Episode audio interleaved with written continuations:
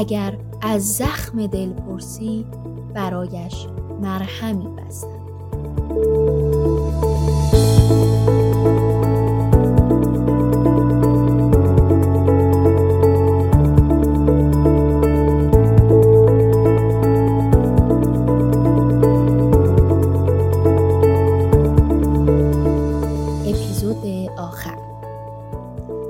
داستان ها بالاخره یک جایی به پایان می‌رسند و می‌شوند نقطه سرخط داستان مرهم ما و تلاش برای ارتقای دانش عمومی پیرامون زخم نیز تمام شد.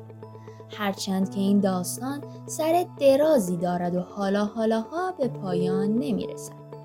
تو خود حدیث مفصل بخوان از این مجمل هر روز تعداد زیادی از مردم جهان با انواعی از ها دست و پنجه نرم می کنند که شاید هنوز درمان قطعی برای آنها وجود نداشته باشد.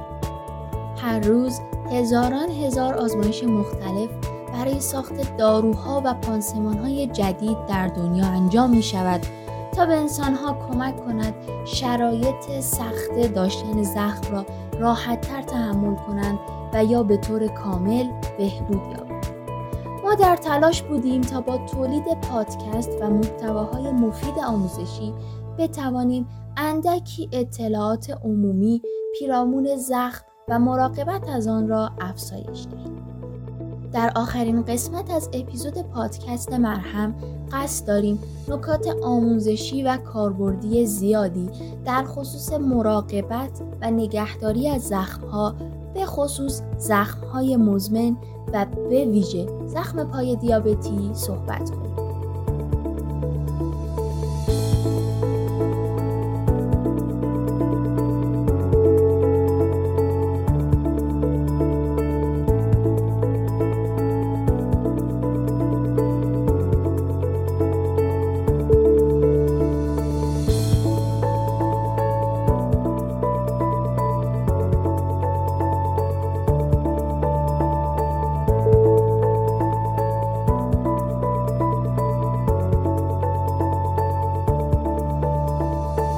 آگاهی بیماران و خانواده آنان در زمینه پیشگیری و مراقبت از پا و زخم پای دیابتی نقش بسیار مهم و ارزنده ای دارد چرا که با ارائه آموزش صحیح کنترل قند، چربی و فشار خون به بیمار می توان از ایجاد زخم پا و قطع عضو در بیماران دیابتی جلوگیری کرد. برای مراقبت از زخم خود به موارد زیر توجه کنید. یک روزانه بررسی کنید. روزانه پای دیابتی خود را بررسی کنید. پاهای خود را از نظر وجود بریدگی ها، تاول ها، قرمزی، تورم یا مشکلات ناخون مشاهده کنید. برای مشاهده دقیق کف پای خود از یک آینه مقعر با بزرگ نمایی استفاده کنید. اگر متوجه هر گونه مشکلی شدید با پزشک خود مشورت کنید. دو با آب ولرم بشورید. پای دیابتی را با آب ولرم بشورید. هرگز از آب داغ استفاده نکنید. پاهای خود را با شستشوی روزانه تمیز نگه دارید. با پارچه نرم یا اسفنج نرم پاهای خود را بشورید. در هنگام خوش کردن پاها بله را با خشونت و محکم به پاها نکشید. بین انگشتان را به دقت خشک کنید. 3. یک مرتوب کننده استفاده. پای دیابتی خود را مرتوب کنید ولی بین انگشتان را خشک نگه روزانه از یک مرتوب کننده برای پاهای خود استفاده کنید تا مانع خشکی پوست و در نتیجه خارش و ترک خوردن پوست پاها شود. ولی هرگز بین انگشتان را مرتوب نگه ندارید زیرا می تواند منجر به بروز عفونت قارچی شود. چهار پوشیدن کفش و جوراب مناسب. بیمار دیابتی باید همواره از کفش و جوراب مناسب استفاده کند زیرا ممکن است به هنگام راه رفتن چیزی به پای وی آسیب رساند. همچنین پوشیدن جوراب و کفش از ایجاد زخم و عفونت جلوگیری می‌کند. از جوراب های سفید و تمیز استفاده کنید و از پوشیدن جوراب هایی که کش محکم دارند خودداری کنید 5. حفظ جریان خون پا.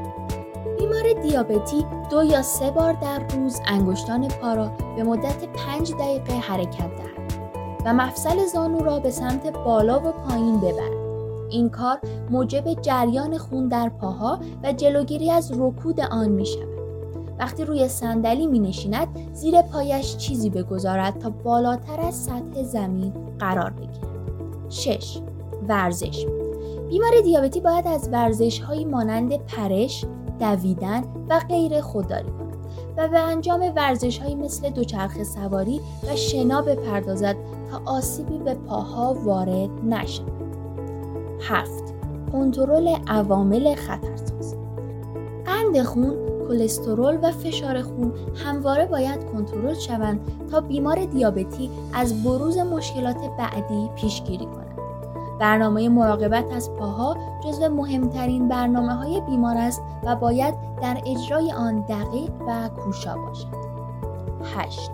نکات رژیم غذایی برای درمان زخم دیابتی تغذیه نقش مهمی در درمان و پیشگیری از زخم پای افراد دیابتی دارد. اگر در رژیم غذایی از مواد مفید و مقضی استفاده نشود، عملکرد سیستم ایمنی بیمار پایین می آید. و کنترل قند خون دشوار میشه. در واقع سوء تغذیه و کمبود مواد غذایی مفید و غنی تولید کلاژن را مختل التهابات را افزایش می‌دهد و قدرت ترمیم پوست و زخم را کاهش می‌دهد و اگر جایی از بدنشان همچون پا یا دست زخم شود درمان و بهبودی آنها زمان زیادی زمانی که قسمتی از بدن فرد بیمار زخم می شود کنترل وزن تأثیر فراوانی در بهبود زخم دارد زیرا چاقی کنترل قند خون را کاهش می دهد. به طور کلی کنترل وزن و کاهش آن به تنهایی تأثیر بسزایی در بهبود زخم دارد البته کاهش وزن برای تمام افراد کمی سخت و چالش برانگیز است که در این رابطه دریافت کمک از یک متخصص تغذیه پیشنهاد شود. در ادامه برخی از نکات رژیم غذایی برای درمان زخم دیابتی را بیان کنترل سطح گلوکوز خون. یکی از مهمترین نکاتی که باید در رژیم غذایی بیماران دیابتی به آن توجه شود کنترل سطح گلوکوز خون برای طولانی مدت است. در واقع بالا بودن سطح گلوکوز خون با درمان زخم ها تناقض دارد و باعث عملکرد ضعیف گلوبول های سفید می شود. به همین دلیل افراد دیابتی مستعد ابتلا به زخم های عفونی هستند. به طور کلی بالا بودن سطح گلوکوز خون باعث افزایش تولید مولکول های التهابی و عدم تولید کلاژن در پوست می شود. همین دلیل زمان و نوع وعده غذایی همچون کربوهیدرات ها در کنترل قند خون بیماران دیابتی تاثیر دارد. به این منظور انتخاب غلات سبوسدار و نان به جای غلات تصفیه شده باعث تأمین فیبر، ویتامین و مواد معدنی لازم برای بدن میشه. اغلب متخصصان تغذیه به بیماران در داشتن یک رژیم غذایی برای درمان زخم دیابتی کمک می‌کنند که با انتخاب کربوهیدرات مناسب و مصرف انسولین سطح گلوکوز خون را به تعادل برسانند و اگر قسمتی از بدن آنها زخم شد دوره بهبودی را سریع طی انتخاب یک غذای غنی و مناسب. اغلب پزشکان به بیماران دیابتی توصیه کردند که با انتخاب یک غذای سالم و مقوی از ابتلا به زخم جلوگیری کنند.